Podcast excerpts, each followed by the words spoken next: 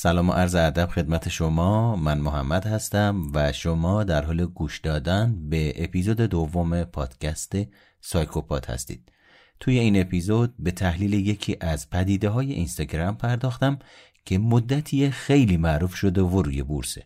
شک ندارم که بارها صداش به گوشتون خورده و تصویرش رو با موضوعات و عناوین مختلف دیدین. این پدیده به قدری فراگیر شد که برخی هم راجع بهش محتوای تنز ساختن.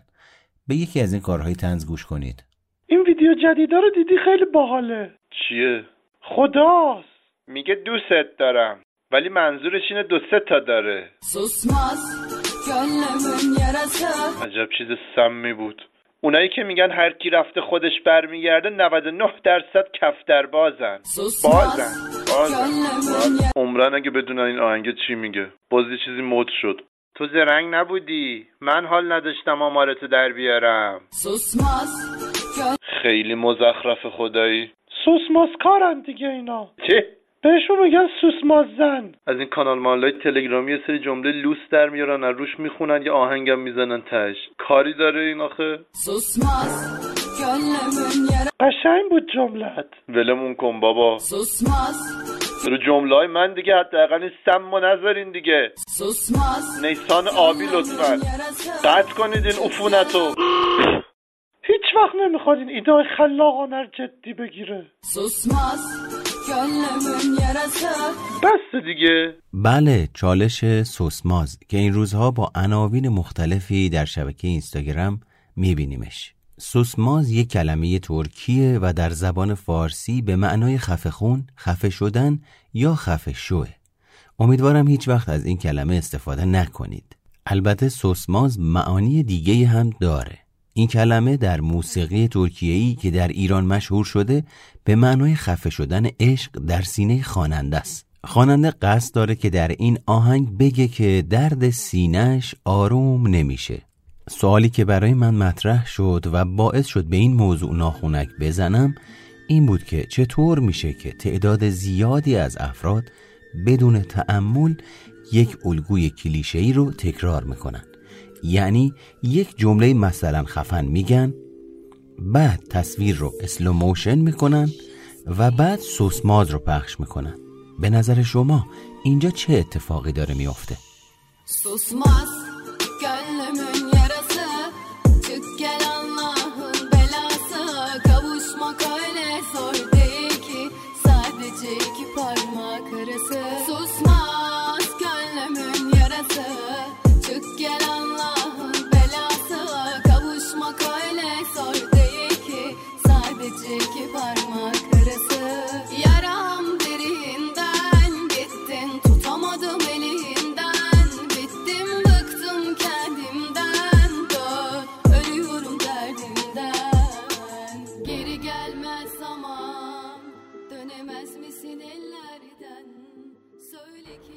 من جواب این سوال رو توی رویکرد طرحواره درمانی پیدا کردم. منتها بهتر قبل از اینکه بریم ببینیم طرحواره درمانی برای سوال ما چه جوابی داره. یک گریز ریزی بزنیم و بریم سراغ این که ببینیم اصلا طرحواره درمانی چی هست و چطور به وجود اومده.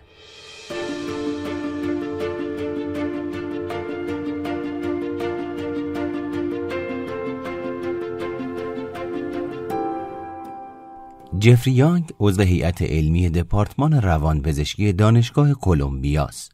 اون بنیانگذار و رئیس مراکز شناخت درمانی نیویورک و کانتیکود و انستیتو طرحواره درمانیه. دکتر یانگ در طی 20 سال گذشته سخنرانی های زیادی در حوزه شناخت درمانی و طرحواره درمانی داشته. افراد زیادی زیر نظر یانگ شناخت درمانی و طرحواره درمانی رو یاد گرفتن و به خاطر آموزش دقیق مهارت‌ها مورد تشویق اونها قرار گرفته. اون بنیانگذار طرحواره درمانیه که رویکردی یک پارچه برای درمان اختلالات مزمن و بیماران مقاوم به شمار میره. طرحواره درمانی که توسط یانگ به وجود اومده درمانی نوین و یک پارچه است که عمدتاً بر اساس بست و گسترش مفاهیم و روش های درمان شناختی رفتاری کلاسیک بنا شده. طرحواره درمانی اصول و مبانی مکتب های شناختی رفتاری، دلبستگی، گشتالت، روابط شیع، سازندگرایی و روانکاوی رو در قالب یک مدل درمانی و مفهومی ارزشمند تلفیق کرده. این شیوه درمان سیستم جدیدی از روان درمانی رو تدارک می‌بینه که مخصوصاً برای بیماران مبتلا به اختلالات روانشناختی مزمن و مقاوم که تا حالا یک مسئله بغرنج در درمان محسوب می شدن مناسبه. اگر دارید به این موضوع فکر می کنید که پس افرادی که سوسماز کار هستن اختلال روانی دارن باید بگم که نه لزوما اینطور نیست همونطور که گفتم طرحواره درمانی از رویکردهای مختلفی شکل گرفته و همین موضوع باعث گستردگی دایره اطلاعاتی این رویکرد شده طوری که پاسخهای قابل توجهی برای موضوعات مختلف ارائه میده.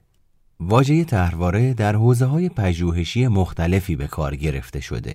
طرحواره به طور کلی به عنوان ساختار قالب یا چهارچوب تعریف میشه. در فلسفه قدیم یونان منطقیون رواقی مخصوصا فراسیپوس اصول منطق رو در قالب طرحواره مطرح کرده. واژه طرحواره در روانشناسی و به طور گسترده تر در حوزه شناختی تاریخچه غنی و برجسته داره. در حوزه رشد شناختی طرحواره رو به صورت قالبی در نظر می‌گیرن که بر اساس واقعیت یا تجربه شکل می‌گیره. تا به ما کمک بکنه تجربه های خودمون رو بیان کنیم.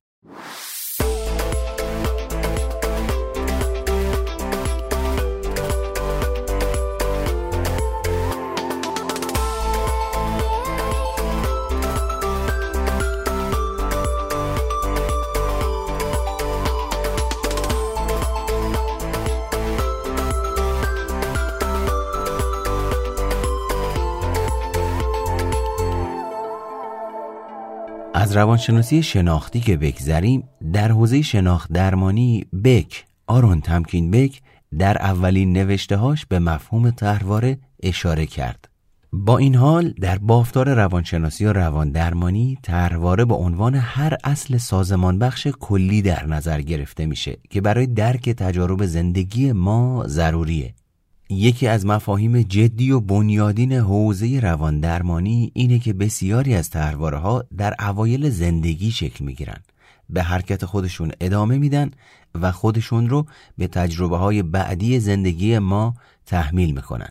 حتی اگر هیچ گونه کاربرد دیگه ای نداشته باشن. تعریف علمی روانشناسی خاطرتون هست؟ توی قسمت اول پادکست ناخونک گفتم براتون.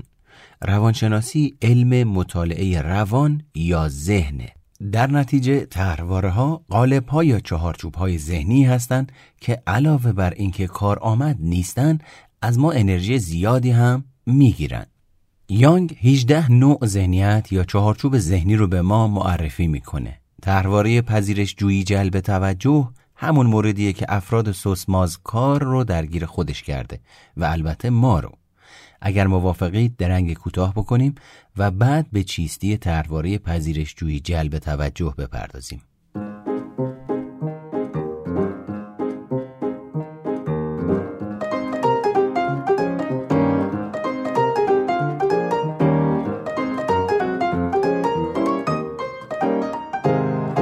شیما بابا بزرگ همیشه می‌گفت ترامپ خیلی رئیس جمهور کار کشته ایه اون که همیشه فوشش میده. چرا همچین حرفی زده؟ دندون مصنوعیاشو که گذاشت تازه فهمیدم داره چی میگه. جلوی زبونه تو بگیر و اشتباهات این اونو به کسی نگو. مشتی خودت پر اشتباهی و همه خودشون زبون دارن.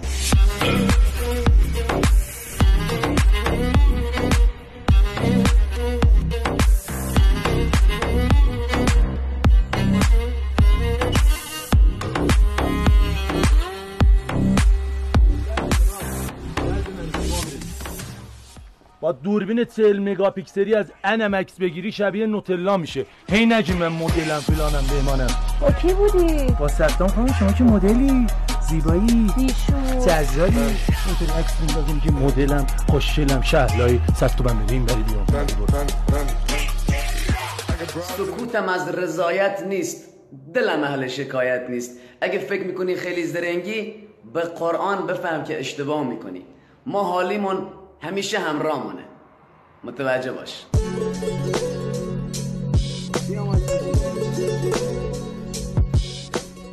می‌دونی چه رفیق؟ یه سری از آدما هستن که اگه واسهشون منفعت نداشته باشی جوری فراموشت می‌کنن که خود آلزایمر جلوشون میگه پشما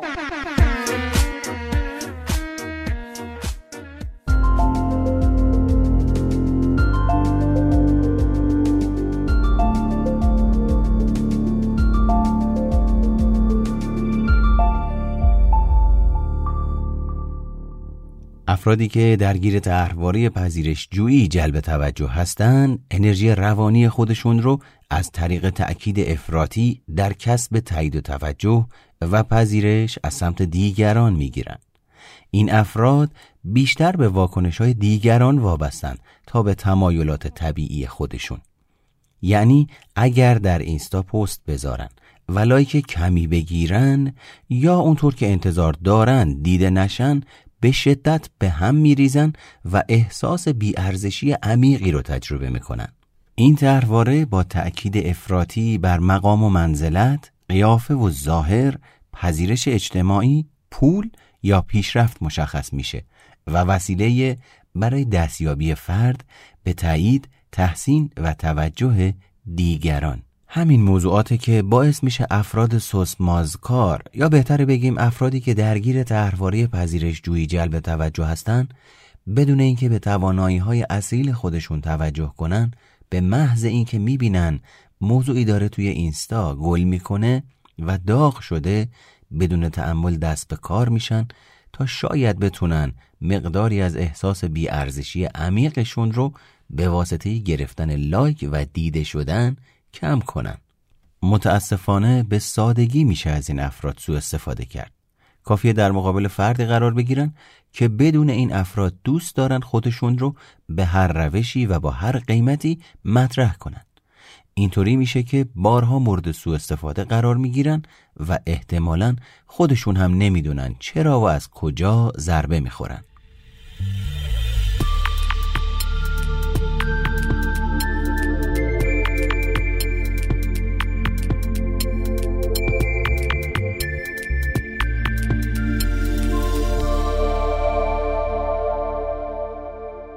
طرحواره پذیرشجویی جلب توجه همونطور که از اسمش پیداست دو زیر مجموعه داره.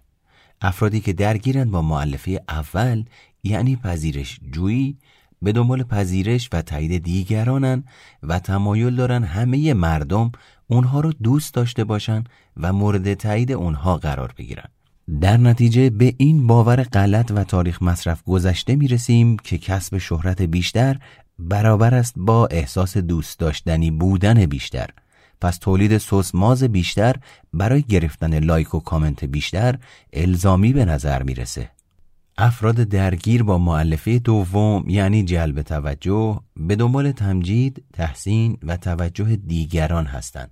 معلفه دوم در افراد خودشیفته خیلی رواج داره. افراد خودشیفته بر منزلت اجتماعی، ظاهر، پول یا پیشرفت تأکید زیادی می‌کنن و اونها رو وسیله‌ای برای گرفتن جلب توجه دیگران می‌دونن.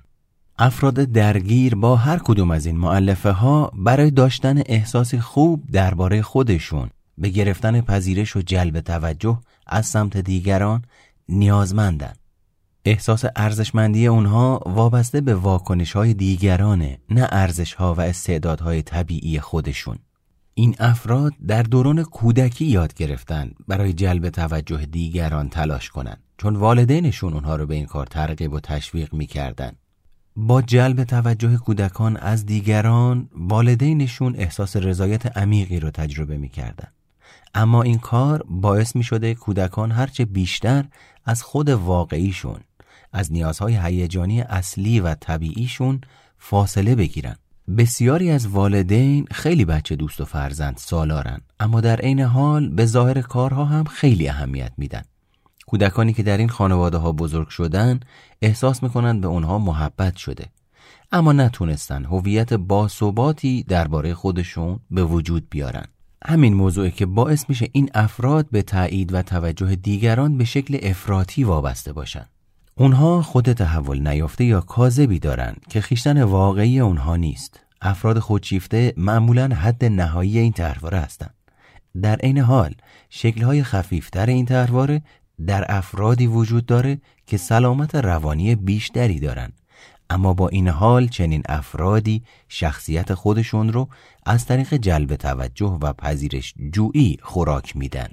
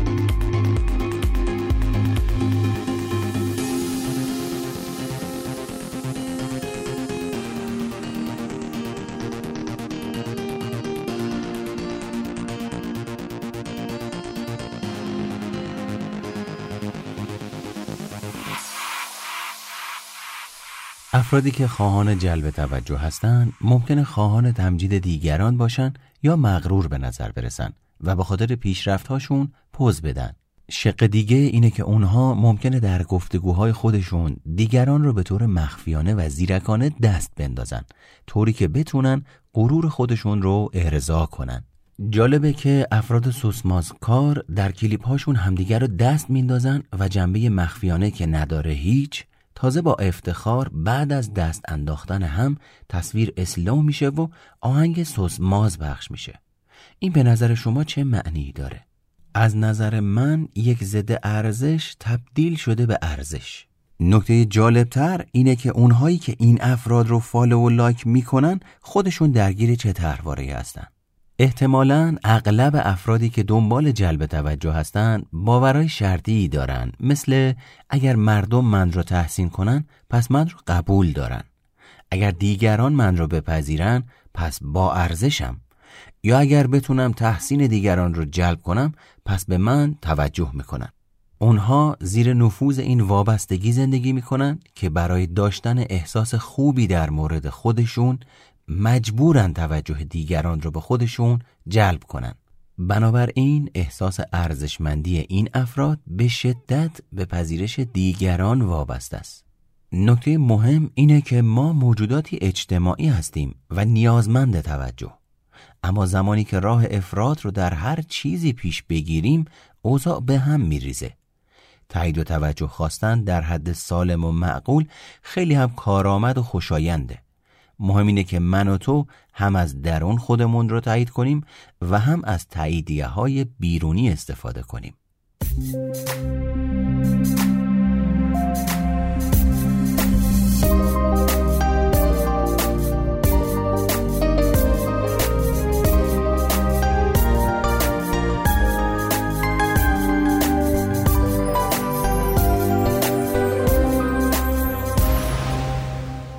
جا داره قبل از اینکه پادکست تموم بشه یه سری اطلاعات راجع به سایت شنوتو بهتون بدم که البته هم سایت هم اپلیکیشن.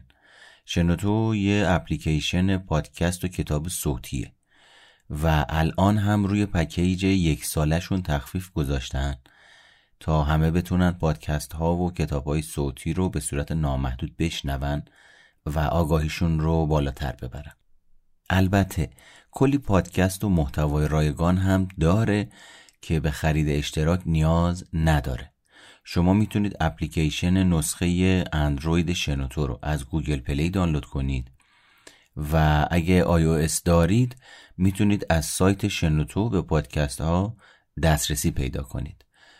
و اون زمانی که حالا یه نکته مثبت بگم راجع به شنوتو اون زمانی که من داشتم کارهامو انجام می‌دادم برای انتشار پادکست بچه های شنوتو در عرض 24 ساعت در واقع هر کاری که لازم بود رو انجام دادن. یعنی پشتیبانیشون عالیه.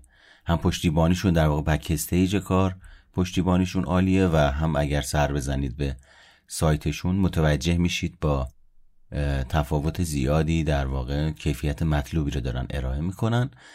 ضمن اینه که با توجه به زندگی اجتماعی ما اینکه کسی وقت برای کتاب خوندن نمی‌ذاره یا به هر ترتیب سرشلوغه وقت نمی‌کنه هرچی فضای خوبیه که به صورت صوتی حالا یا با یه ادفون یعنی بدون خرج یا توی ضبط ماشین. به هر حال از این اطلاعاتی که کلی آدم دارن زحمت می‌کشن و اطلاعات پادکست می‌کنن و میگن استفاده بکنید حداقل.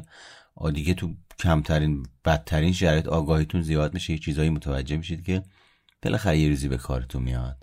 خب به پایان قسمت دوم پادکست سایکوپاد رسیدیم امیدوارم همونطور که انتظار دارم این پادکست برای شما آگاهی بخش بوده باشه من محمد هستم و مهمتر از همه لطفا در مسیر رشد صبور باشید تمام تمام Vor der Tür stehen rund tausend Mann. Bitches gibt kein Kuss auf die Hand. Nur Fotos plus Autogramm. Easy, easy, tamam, tamam. Immer rufen die Kunden mich an. Und sie bringen mich um den Verstand. Heute schneit es 100 Gramm. No Sekunde, tamam, tamam. Hab eine Mali. Rock, rock your body. Durch die Stadt im Ferrari mit Kachbass und Barbies zu einer 80er-Party. Red nicht von an. Der Beat geht babam, babam. Beste Ware aus Amsterdam. Easy, easy, tamam. Tamam,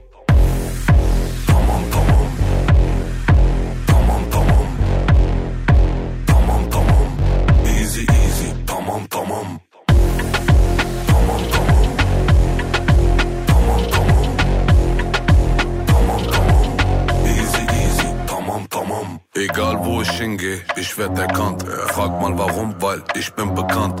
Nobu Malibu, wer kann, der kann. Easy, easy, tamam, tamam. Pronto, pronto, avanti Land. Komm mir nicht mit falan filan. Eine Faust, dein Koffer, sieht an. No Sekunde, tamam, tamam. Hab eine Mali. Rock, rock your body. Fahr mit Hassan und Ali auf Schnaps und Bacardi zu einer 80er-Party. Red von an. Der Beat babam babam. Beste Ware aus Amsterdam.